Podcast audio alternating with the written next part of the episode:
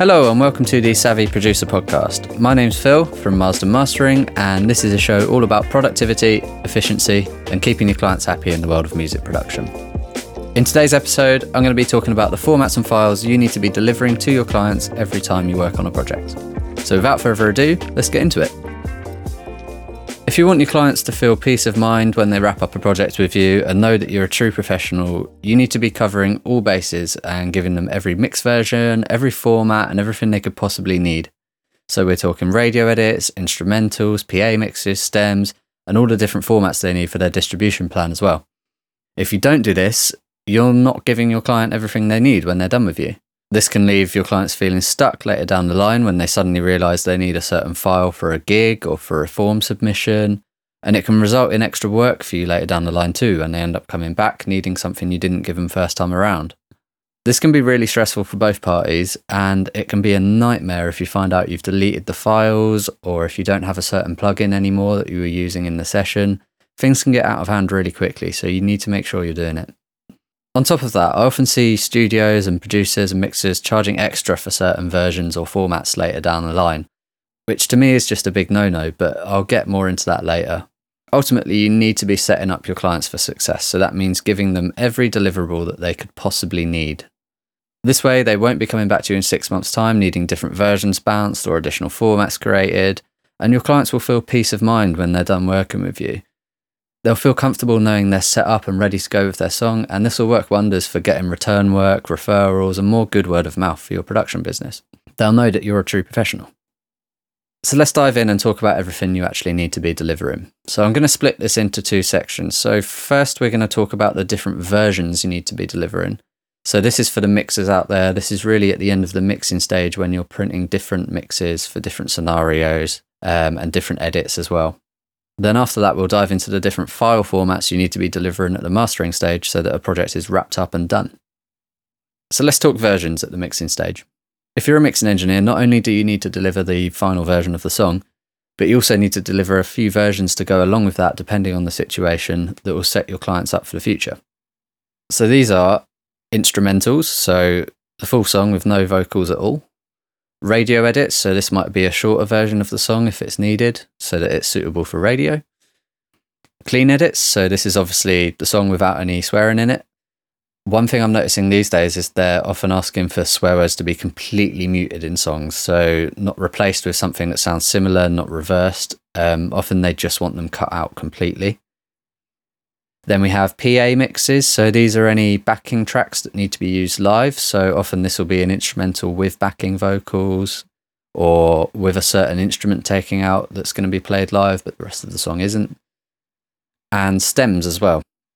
I think it's important that you deliver these so that your client can go away and if they want a remix done of the song or they want to collaborate with a dance producer or something later, they have all the stems that they can give them and they're ready to go with that without any back and forth and they can be really helpful for live stuff as well. And then on top of all those versions, it can be really good to deliver 15, 30, and 60 second clips of the song, or stings as they're often known. This can be really, really helpful if your client's going for sync deals later down the line.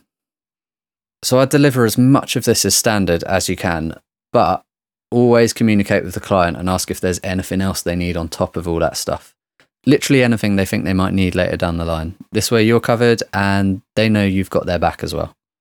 Now, what's key here to me is do you charge for this? Absolutely not. Sure, it's going to take you longer to bounce all of these versions, but it's your job to make sure your client walks away with everything they need. Otherwise, the project isn't done. And there shouldn't be hidden costs around the corner for them when they need this stuff. It's going to take a bit of extra time, of course, but you should just build that into your pricing so that it's accounted for with every project you do. This way, there's no friction later down the line, and you're keeping your clients super happy and you've got them covered for the future. One more thing to note with this as well is you want to name it all super, super clearly in the file names. So we don't want any final, final mix version 12 or whatever. We want it to be really, really crystal clear when they see those files so they know what each one is and what it's for.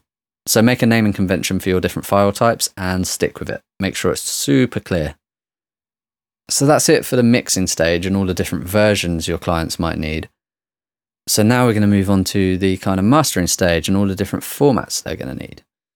So this will probably be fairly obvious for the mastering engineers out there, but if you're not a mastering engineer or if you're mastering your own stuff and you're not sure what to deliver, hopefully this will be helpful for you. So here's what I deliver as standard with every project. Everybody gets a 44.1K 24-bit lossless WAV. This is the file that's most commonly used for digital distribution, except there are a few distributors out there who still only accept 16-bit files. CD Baby is one of them. I'm not really sure why.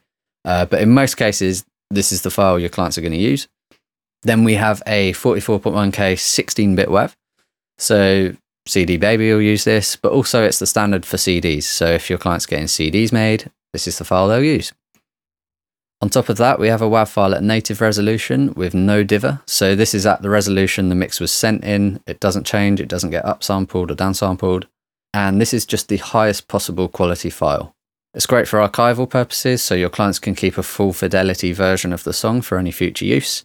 This is also the file that's suitable for Apple Digital Masters. And then lastly, we have a 320 kilobytes per second MP3.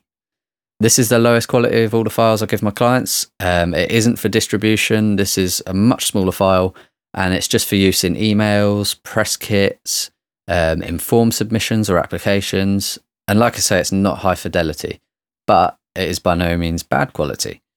It's perfect for these purposes and it saves my clients from having to convert anything themselves later down the line and possibly damaging the audio in the process.